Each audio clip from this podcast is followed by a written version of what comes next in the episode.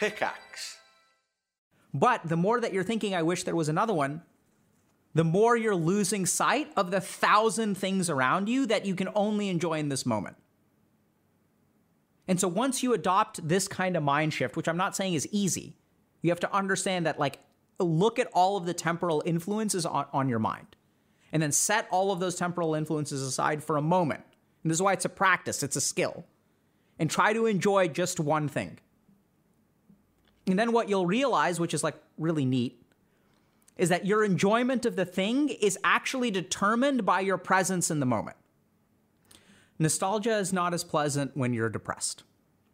So, for most people, nostalgia is generally accepted as being a nice feeling, a pleasant memory.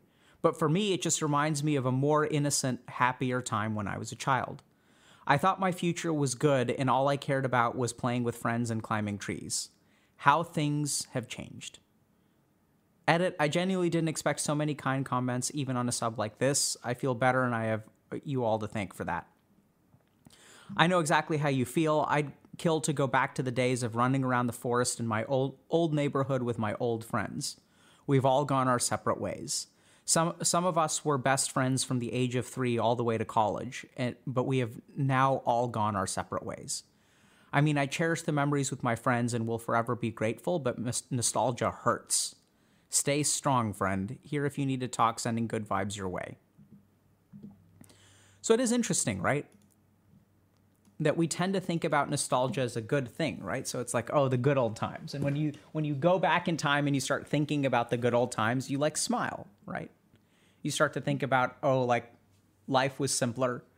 And we also see this like generationally, where there's this sort of thing where, you know, the older people, like the older generations, and I think this is like pretty common throughout humanity. I don't really know, I haven't studied it, but you know, they start to think that the world is going in the wrong direction and the world was like simpler and better when I was young. So we sort of had these like rose tinted glasses when we look into the past. The challenge is that sometimes when we look into the past, it can be like depressing in the present. And especially for people who sometimes do feel kind of sad or depressed, what they can really do is romanticize the past and it can really become like it can make you feel like you've fallen so far and that you know things have gotten so much worse and like things in the past were so much better. And so before we kind of you know so then the kind of question becomes like was the past actually better? Like is the present actually worse? Like what's going on here? How much of this and especially if we're talking about depression is there some amount of cognitive bias at play and so this is the kind of thing where you can sort of look at these older generations and you can look at things like cognitive bias and you can sort of logically say, I don't know if this is correct or not, but I'm sure you could make an argument that things in the past weren't weren't better, that that's actually just in your head and that the present is just as good as the past. And that we have a lot of things to look forward to, a lot of things to be hopeful for, right? So there's sort of that argument which you can make.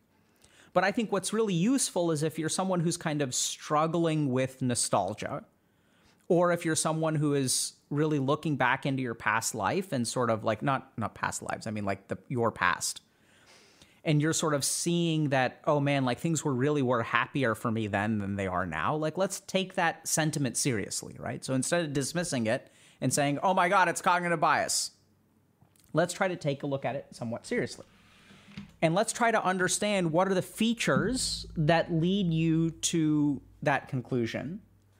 And if the past was better, can we actually be a little bit scientific and start to wonder okay, what about the past made it better? Because we look at these things like circumstances and stuff like that, but I, am not so sure that though that's what actually makes the past better. So, and the interesting thing is that if we can really start to understand the nature of why the past was better, because that's your experience, right? Uh, why the past is better, maybe we can try to understand how the present got worse. And then the cool thing is that if we're lucky, we may be able to figure out a roadmap to sort of get back to that place. So let's kind of take a quick look at this. Okay, and run through you know, what's going on with nostalgia. So let's kind of recap. So the first thing is that for nostalgia, some people is for some people nostalgia is pleasant, and for some people nostalgia is unpleasant. And for the people for whom it's unpleasant, there's a sense of change, right? There's a sense of loss. And in the pleasant nostalgia, things were simpler. Now my life is more complicated. It's harder. Right? So we'll have these kinds of thoughts. And then remember, we sort of talked a little bit about the potential of cognitive bias right? So what's the level of cognitive bias? Is this kind of generational romanticism? Is this depressive bias, right? Because when you're depressed, your mind is going to be looking at different kinds of things. Like, what's going on here? So we could kind of acknowledge that. But we have to be super careful because if we sort of dismiss your experience, if we say, like, oh, like you're depressed, it actually wasn't that great and your life isn't that bad right now. That doesn't actually help you. So, what I'd like to explore today is what are the features that make nostalgia pleasant? What's what are the features that make the past more enjoyable? Because if we can understand those, then we can start to dig in to potentially recreating it in the present. So, first, let's kind of take a step back and take a look at nostalgia from sort of a clinical perspective. So, why does the brain even do nostalgia in the first place? Like, what's going on here? Why does the brain think about the past? What advantage, if any, does it serve? So, a couple of like axioms, a couple of assumptions that we're going to make. The first is that the more I've come to understand the human brain and psychology, the more I've come to appreciate that even the things that cause us pain serve some kind of function. And on the simplest level, the fact that we feel pain, right? That makes our life worse.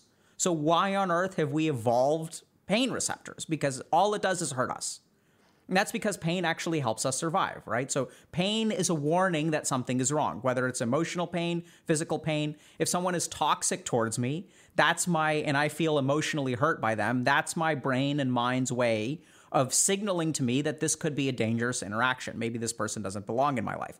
Things get super, super complicated though, and we sort of end up, you know, encouraging that person's abuse of us in some some cases and things like that. So that's why we're going to kind of dig in and try to understand why are we nostalgic in the first place. So we know from studies on especially things like grief and studies on trauma processing that things like rumination and dwelling on the past are necessary components to emotionally process. And then, if we emotionally process, this essentially causes us to move on. So, what we can see is that, like, dwelling on the past serves a function, okay? We also recently talked a little bit about counterfactual thinking, which, just to give you guys a quick refresher, is when we think about things that did not happen. So when I go into the past, let's say I did got a B on a chemistry test or C on a chemistry test. What my mind will do is something called counterfactual thinking. So it'll go back into the past and it'll imagine scenarios that are factually not true. If I had studied, I would have gotten a B. If I had studied more, I would have gotten an A. If I had done this, what if, what if, if, if, if, if. This is essentially if thinking. Because then what your mind is doing is it's thinking about things that are factually incorrect. And so, what we know from studies on counterfactual thinking is that this serves an adaptive pers- purpose too. It helps us correct our behavior. And it also sort of uh, creates a sense of regret that can be used as a motivational drive. right? So sometimes this can get out of control where like the regret gets so powerful that it negatively impacts our motivation. But generally speaking, counterfactual thinking is something that we engage in a lot, right? So we can engage in it, we probably engage in it several times a day for all kinds of little things. Like, oh, if I had warmed my tea, for example, for 40 seconds instead of 30 seconds, it would have been warm today. It would have still been warm, right? So then I take a sip. And I'm like, maybe I should have used an insulated cup because this amount of unpleasantness can cause me to change my behavior. Because the truth is that negative emotion is a very powerful influencer of behavior. So I don't know that either of the, these things are necessary nostalgia, but we do know that the brain, generally speaking, or the mind, has different functions for going into the past and sort of like thinking about things. Okay, so this is kind of like three examples of maybe why we get nostalgic in the first place. So then the question becomes when we think about the past, was the past actually better?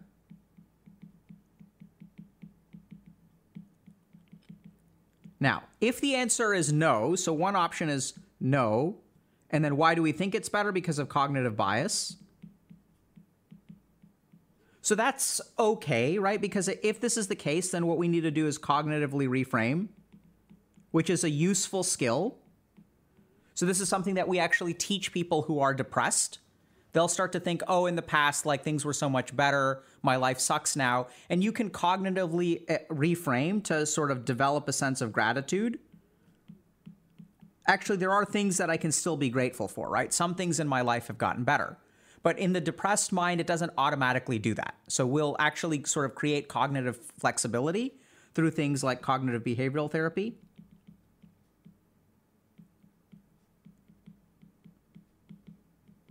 Okay. And then in terms of developing gratitude, this is things like metta meditation. So we can actually deal with the cognitive bias or deal with sort of this idea that life is actually worse for me now. Because it may not be worse. But I don't think that that, I think that's a very dangerous solution because what we're sort of doing is like we're not assuming that life was better because maybe if that was your experience, it actually was better. And if we assume that life actually was better, then what we need to do is explore okay, what are the variables that made life better? Because if we can understand that, we can potentially recreate those. Okay? So, the first thing that I, I want to kind of talk about for a second is when you're young, things are in a lot of ways actually better, right? So when you're young, so I'm going to just share with you all a story from my own life. So when I was like in middle school, I played a lot of Dungeons and Dragons. And I had a lot of fun playing a lot of Dungeons and Dragons. And so I would like, you know, we would play D&D basically every weekend. We'd play until like 4 in the morning, 5 in the morning, 6 in the morning. We'd play till dawn. Um, and it was just a blast, right? Because back then I did not worry about stuff. Now that caused me some problems later on. So especially going into high school and stuff, my grades started to drop, things like that. I started playing video game. We would also have LAN parties, right? So it's not just D and D. It would be like, we're gonna do D and D this weekend, or we're gonna have a LAN party. If it's a three day weekend, we're gonna do a LAN party. We're gonna bring all our computers and stuff like that. Right over Thanksgiving and Christmas, I remember when I was in college, I had like all these ideas of like, oh my god, like I I'm so far behind on chemistry one. I need to like really catch up because I got a D, and I'm going into chemistry two. And if I don't like learn chemistry one, chemistry two is going to be I'm going to be screwed for the second half of my freshman year.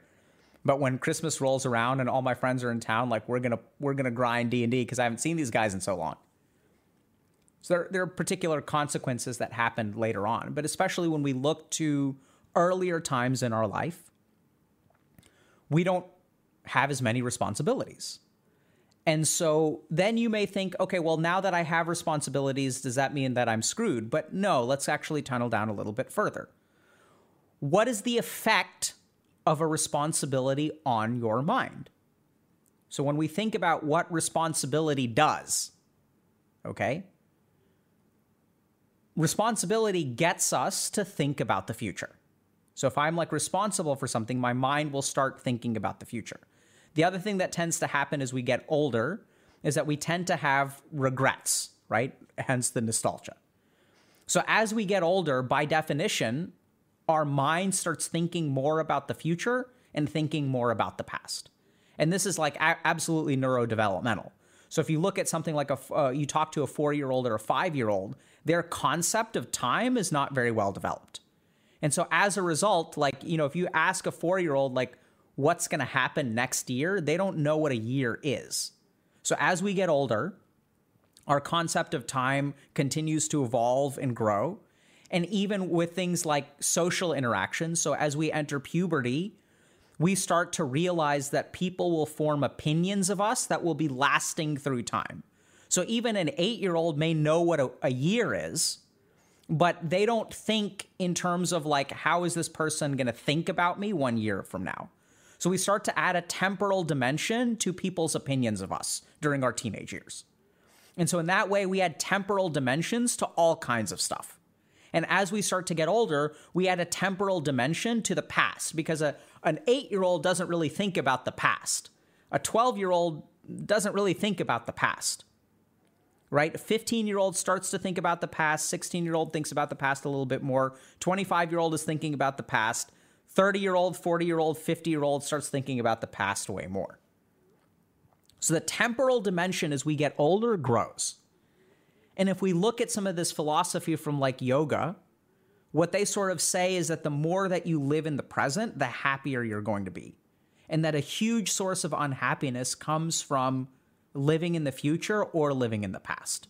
That when I create expectations for myself, a year from now or two years from now. And I think when I think a lot about the consequences of my actions, oh my God, what happens if I don't go to this party? If I do go to this party, what's going to happen? What's going to happen? What's going to happen? What's going to happen?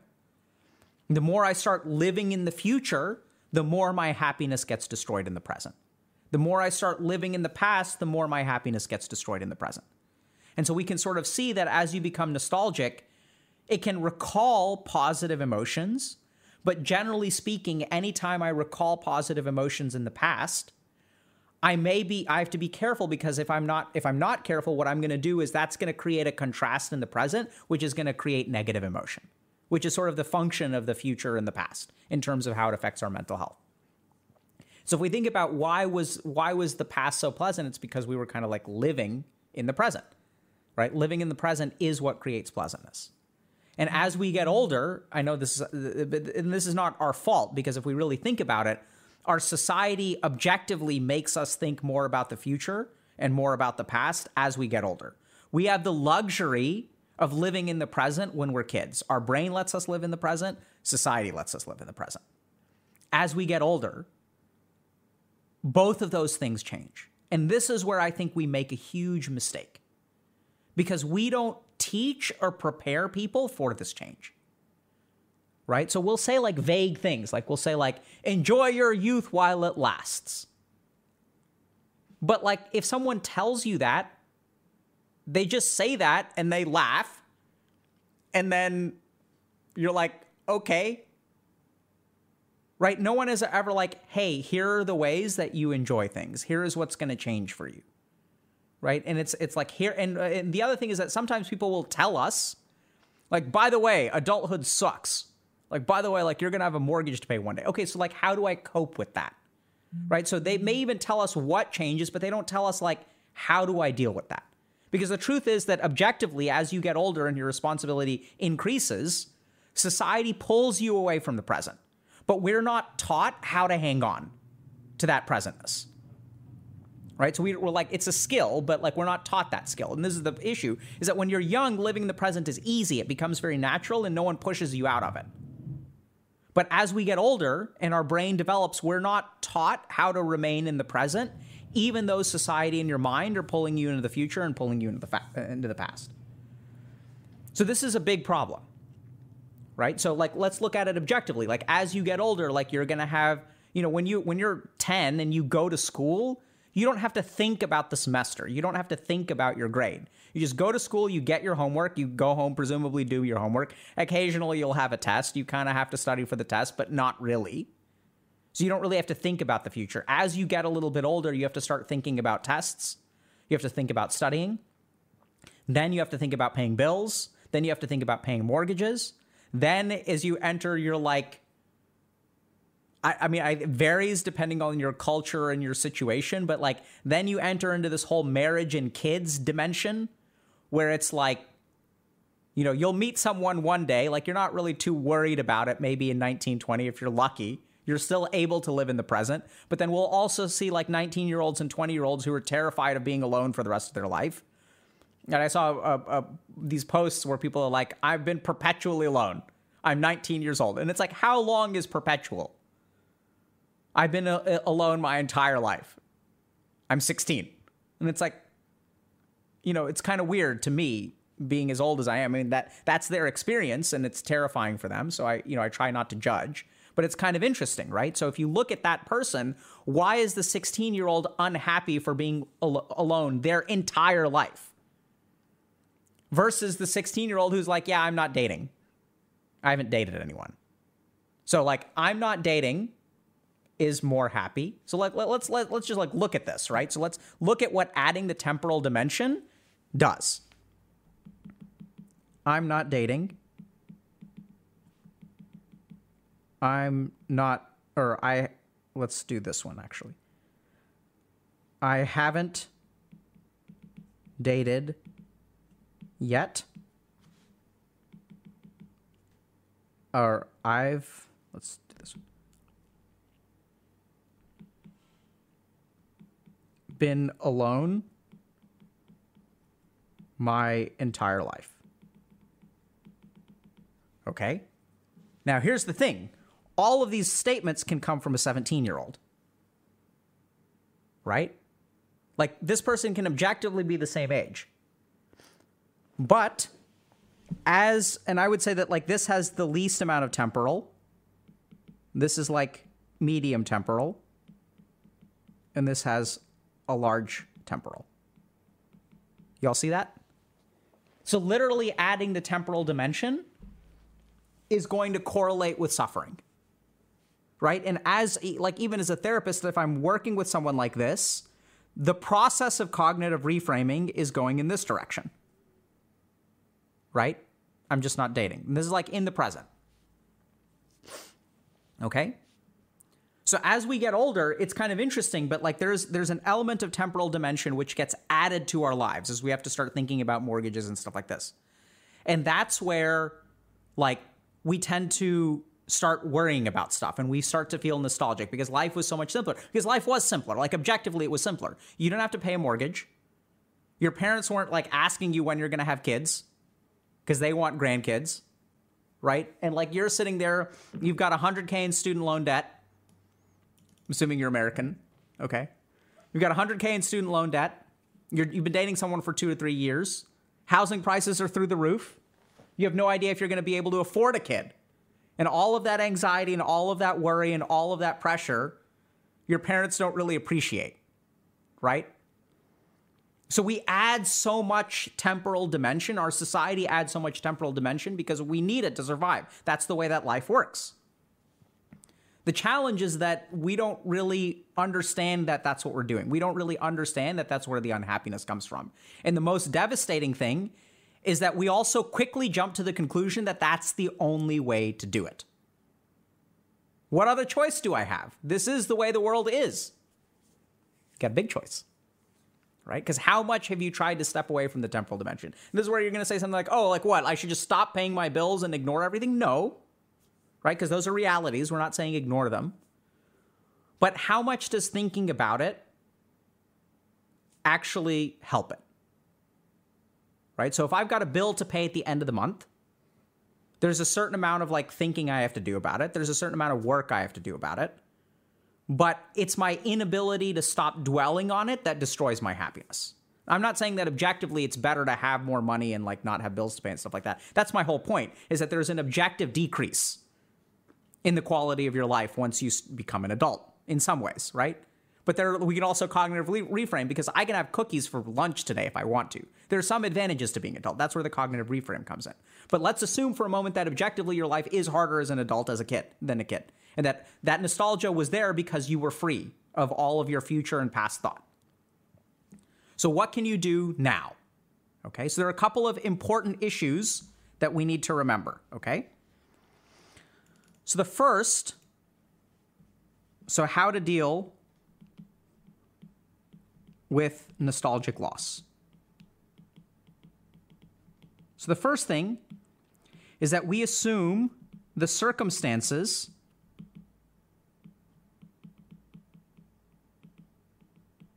create the happiness. So I'll give you all the example, right? So I used to play a bunch of D&D. And so I'm I'm now 39 and like I thought like so I got together recently with some friends of mine and we started playing D&D again and I was like, "Man, it's going to be dope." I scheduled like a bunch of stuff like and I was like, "We used to play D&D until 3 or 4 in the morning and it's so much fun." So we get together at 2 in the afternoon and we're all old men now. And like we can't play D&D till 4 in the morning. We can't eat like Taco Bell and drink Mountain Dew by the liter. Cuz we're like old men. And so like we'll do things like we'll make like a like a fruit plate and we'll play for like 6 to 8 hours. Yeah, my back aches by 7 p.m. You're damn right. I can't sit in a chair for 8 hours. We got up and we'd take a walk in the middle. Like we'd go out for a walk and like some of us, like I even started doing yoga. We were doing like push-ups randomly during the middle of the D&D session. Like we just can't handle the debauchery anymore. Right? You're damn right, grapes and cheese. Not just grapes and cheese. It was like strawberries. Like one person brought pita crackers. There was hummus. It's like protein. Right? And and so the, this is the thing is that we assume that it's the circumstances and then what we try to do is we try to recreate that happiness. Right? Because this is what the brain does. The brain is like, what made me happy in the past, that will make me happy in the future. Okay? And now some of y'all are saying this is mature, mature D&D. It sounds dope. But here's the thing. If I'm trying to recreate my teenage experience of D&D, it's going to feel like it sucks. It's nowhere near. Dude, we played so much D&D. And it's like we just can't handle it anymore. So then what you can do is lean into that, right? Make the most of it and be like, all right, we're gonna do like mature D&D. Right? This is what we're gonna do. So like now we plan our menu ahead of time. We're like, all right, we're gonna do this, we're gonna do this. You know, like we're gonna do some of this stuff. You guys want to take a break? Oh my god. So we try to recreate that happiness and thereby we actually lose sight of the present. So instead, when you kind of notice like your current circumstances, you can actually lean into your present to create happiness. But as long as you're trying to hold on to the past, it's not going to work. And this is the kind of thing where people will say, don't hold on to the past, but then everyone's like, how the, do I do that? Like, what do you mean by that? What does that practically look like? What does it mean to not hold on to the past? What it means is to recognize that the past is gone, recognize that your situation is is has changed and try to like literally adjust your current situation based on your circumstances. So forget about the past and say, "Okay, I want to play D&D. I like D&D, but I'm 39 years old. I have these friends, we have these time commitments. How can we make this experience as enjoyable as possible?" How can I make the the present enjoyable as possible? That's how you let go of the past. And you optimize it. Okay? The next thing to understand is that, like, we sort of talked about this a little bit, but, you know, learning to live in the present is key. And the key thing here is that we have to understand that this is going to be harder as you grow older because it was natural for you earlier. But over time, society in your brain is going to add a temporal dimension. The temporal stress is going to increase. So, what you actually have to do is it used to be automatic, like it was easy, right? It's like back when I was in the fifth grade, I didn't have to study, so I never developed good study habits. So then when I hit college, like I was SOL because now what's going on is like, this is my, let's say, intelligence, and here is my here is the difficulty of the material. And so this is the gap where I should be learning how to study. And if I don't learn how to study then, then what's going to happen is like I'm going to be screwed once I cross this threshold. Right? This is going to be like GG. This is the GG zone. And in the same way, this is what you can say the same thing about living in the present is a skill. So mindfulness is a skill, being able to meditate. So over here, it's really easy. Like we don't have to learn how to do it. And then we hit this point. But then what happens is like no one is like, hey, by the way, the reason that you're struggling right now is because you have not learned the skill of living in, the present. And then as things get like more and more, right, we get more and more overwhelmed. This redness gets like more and more intense. The higher up, the bigger this gap is right here, the more we begin to suffer. And then we find ourselves in our 25, 25 year old, 26 year old, 27 year old. If you're in the US, for example, student loans, like it, when you're 18 years old and you take out $120,000 of student loans to pay for college, you don't really have a temporal appreciation. But when you're 25 and 26 and you're paying off your student loans, and you recognize that like this is going to have a temporal effect for the next 8 years of your life, boy does that hurt right? And then that's that's the the barrier of this pain. And this is where people are sort of talking about things like oh like, you know, cancel student debt and stuff like that. And it's not my place to comment on whether that's a good idea or a bad idea. But what I'm saying is that you sure you can cancel student debt, but it's not the other thing that you can not the other thing. In addition to that, learning how to live in the present is a skill. So this is where like the solution to these temporal problems, people are sort of looking for circumstances.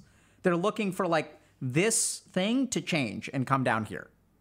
So we try to create recreate the circumstances of being debt free. We try to recreate the circumstances of playing D&D. We try to recreate these circumstances of the past. The problem is that the more we lean into that strategy, the more screwed we are because you can never get the past back. That's a big revelation of living in the present. So the third thing to understand is that life is changing. Intransient by nature. So, this can have a couple, and, and I encourage y'all to just think about this because this can have a couple of transformative impacts on your life. So, when you start to think about how life is changing and transient, the first thing that happens is people get terrified. They're like, how do I hold on to something? Because that's what we want to do, right? We want this happiness for the rest of our lives. And so then what happens is like if we're not even careful, the acknowledgement that life is trans- transient damages our happiness because then what happens is anytime we're happy, we're like, when am I going to lose this? When is the other shoe going to drop? When will this leave? And then you can't even enjoy it because you're paranoid about losing it because Dr. K told you on the internet that life is is transient and nothing lasts forever. So now I'm terrified because I want to hold on to it. But if you really kind of focus for a little while and you start to really think through it, it can transform. It's like hard. It's kind of binary. And this is where you got to meditate and really like just think about it, okay? If life is transient, how do you want to live? What's the only way to live? The only way to live is in the present, right? So you can sit there, you've got this one thing in front of you. This tea is cooling with every passing second. I can't keep it hot forever. So the only choice I have for happiness, the only way I have to enjoy the tea is to drink it now. Because I can't keep it warm forever. So the only way, the only solution is to act now, to embrace the present. And then what happens is like it's kind of interesting because this can be transformed because once you realize that now is the only time to enjoy it, you will enjoy it fully right? So I want y'all to think a little bit about like, you know, if you get one thing before you die, it's like a coin flip where that is either going to be like, you know, the best thing of your life or it's going to taste awful because all you're thinking about is the impending loss. Right? So like once you realize that things are transient, like that's when you can really start to enjoy them. It's kind of bizarre. But once you realize that this flower is only going to be in bloom for this moment or this amount of time, and I don't know, instead of being paranoid about when the flower petals will fall off and when the fragrance will go away, just enjoy the flower. Right? And then you can look back on it. You can say, wow, that was a great flower. Then you have to be a little bit careful because you can say, oh, I wish there was another one. But the more that you're thinking, I wish there was another one, the more you're losing sight of the thousand things around you that you can only enjoy in this moment. And so once you adopt this kind of mind shift, which I'm not saying is easy, you have to understand that, like, look at all of the temporal influences on, on your mind and then set all of those temporal influences aside for a moment. And this is why it's a practice, it's a skill. And try to enjoy just one thing. And then what you'll realize, which is like really neat, is that your enjoyment of the thing is actually determined by your presence in the moment. that even this tea, even though it's cooler, can still be enjoyed. Right? There's some things about it that I can appreciate. And so the more that you move in that direction, I'm not saying you should ignore your bills. It's just like work when you need to work and then have satisfaction that today I've done what I can. I've moved, sure, like, you know, I'm not making much money right now, but like I've moved in the direction that I need to, to like, it's going to take me eight years to pay off my student loans, but I did what I could today. And I've worked for eight hours or nine hours. I did one hour of overtime. I've chipped away at it, and then I have two or three hours. I'm going to try to enjoy myself as best as I can right? So that's what it means to live in the present. Be cognizant of it. Be recognize that your life may be objectively worse. And that you can still extract water from the stone that is life. It's absolutely possible. It doesn't feel that way, right? It feels like you can squeeze and squeeze and squeeze and, and you're not getting anything out of it. But that's because of the way that you're living. Because all you're thinking about is the eight years of suffering so even today, like whether you have eight years of suffering or one, if you're paying off your student loans tomorrow or you're paying off your student loans in 30 days or, or 30 years, the sandwich that you eat today is going to taste the same. You can either enjoy it or not enjoy it. Right? And this is where people are going to say, but yeah, but like if I like, if I didn't have student loans to pay, like I'd eat like a very fancy sandwich and it would taste better. Sure. I'm not saying that that isn't true, but even the, some, the humble grilled cheese can be delicious. But the more that you're in your head about paying off your debt, the less you're going to enjoy the, the grilled cheese. Yeah, and someone is saying being out of debt does not equal happiness, by the way, right? So that's another big thing. But that's like, that's exactly my point is that happiness is somewhat independent of your circumstances. Because there's also data that shows that financial security makes people more happier. Or I would, I wouldn't say makes people more happy. I would say is fertile ground for happiness to grow in. So, in my experience, financial security and financial freedom is like the quality of the soil.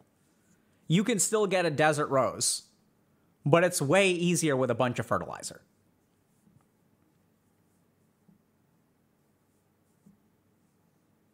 This is all we got. How does that go over our heads?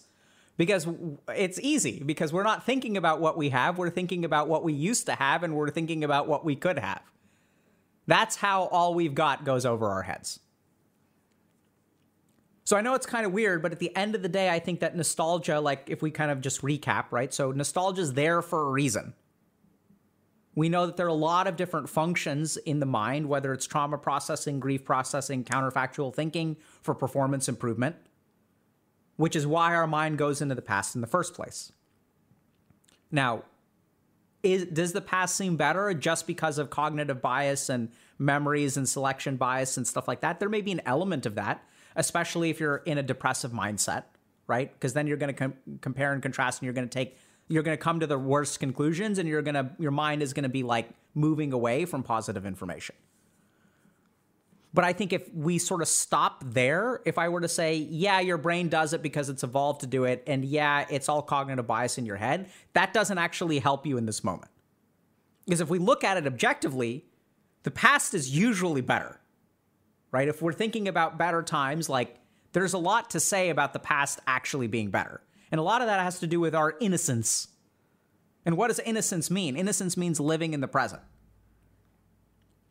right? It means not having that temporal dimension. And what happens as we get older is we start thinking about time more. We have to. Society makes us do it, our brains make us do it. And no one teaches us, by the way, as your brain starts thinking about time more, your propensity for anxiety will increase, your propensity for regret will increase, your fear of the future will increase, your ability to enjoy yourself in the present will become harder. So let me teach you how to account for that difference. Right? Because we teach people how to stretch. Like kids don't need to stretch that much, adults need to stretch a lot. You know, the number of adults that I've seen that have pulled a muscle, or the number of times that I've pulled a muscle when I was a kid, and the kind of crazy physical stuff that I used to do versus now, it's like night and day. I used to do way more, way crazier stuff.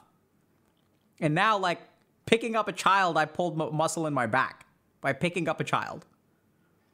So as people as we as we like grow older like we warn people And so we have stretching baked into our society. Like you learn how to stretch even though you don't really need to as a kid.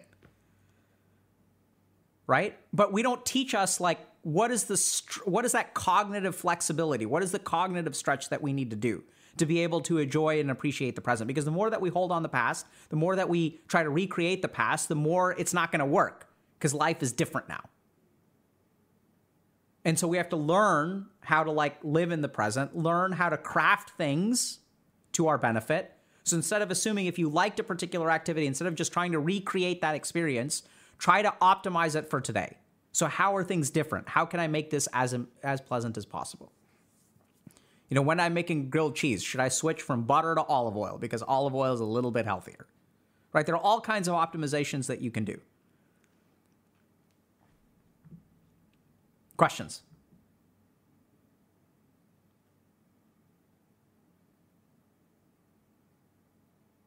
How can we separate present thinking from making impulsive decisions? I could see it as a justification for doing risky, risky things. You're absolutely correct. So, present thinking is oftentimes used as like a justification for making bad decisions, right? We talked about that a little bit. So that's where I, I think that. Let me think about that this for a second. It's a good question.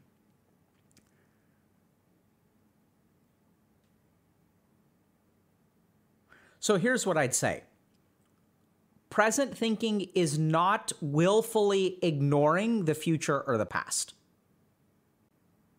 So to be in the present means also a present focused appreciation for the future. Right? So like I I don't know if this is going to kind of make sense, but it's it's sort of subtle. So in my present circumstances, let's say I have a $10,000 loan to pay. I can worry about the $10,000 loan. I can say, oh, I'm living in the present, therefore I'm going to completely ignore the $10,000 loan. But that's not actually living in the present because in the present, you have that $10,000 of debt. So the real road is somewhere in the middle where it's like, in my present circumstance, I have a loan, which I am paying off at the rate that I'm comfortable with, and I'm going to enjoy today. I don't know if that makes sense. But sometimes what people will do is they'll use present focused thinking as a way to ignore their present circumstances. Whereas that that's a present circumstance. You can't actually ignore that. And that's why it's a skill because it's really easy to do one and it's really easy to do the other. It's doing it in the middle where you're like, okay, I'm acknowledging that I have $10,000 of debt. I'm not going to pay it off today. I'm going to pay off $20 of it today. And I'm going to pay off $20 for the next, you know, if I pay $20 a day over one course of uh, over the year, it'll be six thousand dollars, right? More, seventy-two, seventy-two thousand, seventy-three thousand dollars. I mean, sorry, seven thousand three hundred dollars, right? So that that's how you do it. It's like I'm going to pay my 20 bucks today. It's an appreciation of the debt, it's acknowledgement of the present, and like I'm going to enjoy the rest of it, right? So I earned 40 bucks today. I'm going to pay off $20 of debt. I'm going to enjoy the rest.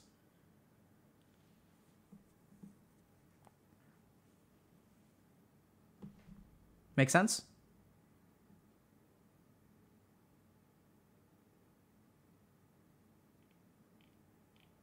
Yeah, so how do you deal with all the bad emotions like getting older, feeling lonely, lacking purpose? Do you have to co- confront those feelings? Absolutely. We'll get to that in a second. The, the next thing we're going to talk about relates to that somewhat.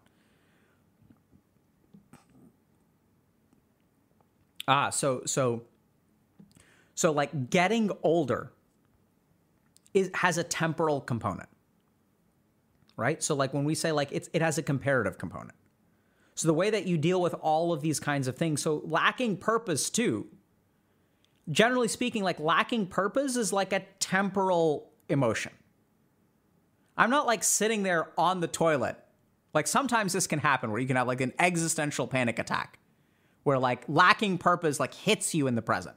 But generally speaking, lacking purpose is like a emergent property. Right? You lack purpose over the course of a day or a week or a month or a year or a decade.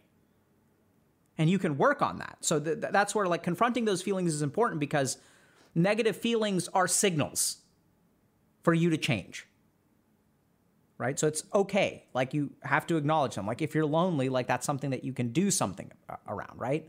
That's also where like negative emotions are also compasses to move you in the right direction. So I was talking to someone who was an artist and they were kind of saying to me that they realized one day that like they were unsatisfied with their music and they used to beat themselves up about it a lot because of the dissatisfaction. But then one day they realized that the dissatisfaction of the music is like a sign of their good taste.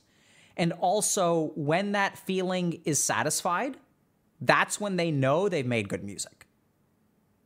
And so they they they course correct over and over and over again and they kind of lean into that dissatisfaction. And that's how they know how it needs to be fixed. So if they're dissatisfied with a piece of music that they make, what needs to be better about it? They make that change. What needs to be better about it? They make that change. And as they move in that direction, they wind up with satisfaction and they wind up with award winning music. And so even things like feeling lonely can be the same way. It's like, what are the times in your life? What should you gravitate towards if you feel lonely? Um, what I've realized is that as I get older, I'm more likely to project my momentary pain as if life will be this pain from now on. What can you suggest to that? Remove the temporal component right? So that's exactly what we're talking about. So your mind is going to project this present circumstance into the future. I'll be alone forever. Newsflash, you can't see the future. No one can. So that thought, I know is kind of weird, is like actually just wrong. Like, unless you have a time traveling machine or you're talking to someone from the future, you have no idea what the future holds. The other interesting thing to remember is that that is going to make all kinds of impacts on your current behavior. Because if this pain will last forever, if it's a certainty of the future, what does that do to your motivation? Right? So there's there's a people have done studies on hopelessness and rats. And once you create hopeless circumstances for a rat, so this, it's kind of a cruel study. It's a slight trigger warning here. What they'll do is they'll drop a rat in like a bucket of water and they'll see how long it swims before it gives up. There's no way out, right? They don't actually drown the rat. Once it gives up, they pull it out. But that hopelessness, once you have hopelessness, you give up and you stop trying. And so the problem is that once we start to think that momentary pain is forever, we give up. The challenge is that unlike the experiment, there ain't no bucket and no one's going to pull us out. So there is actually a path forward. It's not artificially closed. It feels that way to us. But the moment we give up, that's when we actually drown. Because the circumstances are very different. No one's going to pull us out, which sucks. But on the upside, we're not actually in a bucket. Right? We're in a pool of water and there's a shore somewhere, there's land somewhere. So understand that your mind may want to do that. Uh, notice the activity of the mind as it tries to project into the future. Notice what it does to your motivation and your desire for effort. And then recognize that you can't really like that thought is coming, that future projection is actually coming from an emotion, it's not coming from a logical place. And even if you say, but I have all this evidence, I'll be alone forever. Don't you see? I'm 17 years old and I've asked out two people. Or I've asked out, or I'm 25 years old and I've asked out 25 people. You can have as much evidence as you want to, but people can be alone until they're not. Right? That's where, like, maybe you need to be a little bit more careful about how you ask people out. Like, you may have some kind of like red flag in your process right? So, so like be reflective. Don't just assume like it, the reason that you're alone may have something to do with your behavior. So we're not I'm not disputing your evidence. I'm just saying that your evidence is incomplete and doesn't necessarily conclude that you shouldn't bother with anything. More practically, there are practices that can teach your mind to live in the present, to train yourself to be in the present. All meditation does this. So meditation will help with that.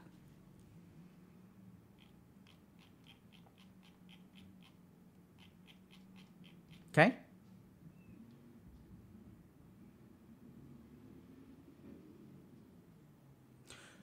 So Universal Emperor is saying the present sucks. I disagree with that in 98% of cases. So, in my overwhelming experience, the more you lean into the present, the better life gets. I wish I could say 100%, but I've had a couple of experiences where all of my meditative strength and energy and mana and experience falls short for me with nausea and vomiting, which, like, I just can't enjoy the present when I'm puking. I've tried. Boy, have I tried.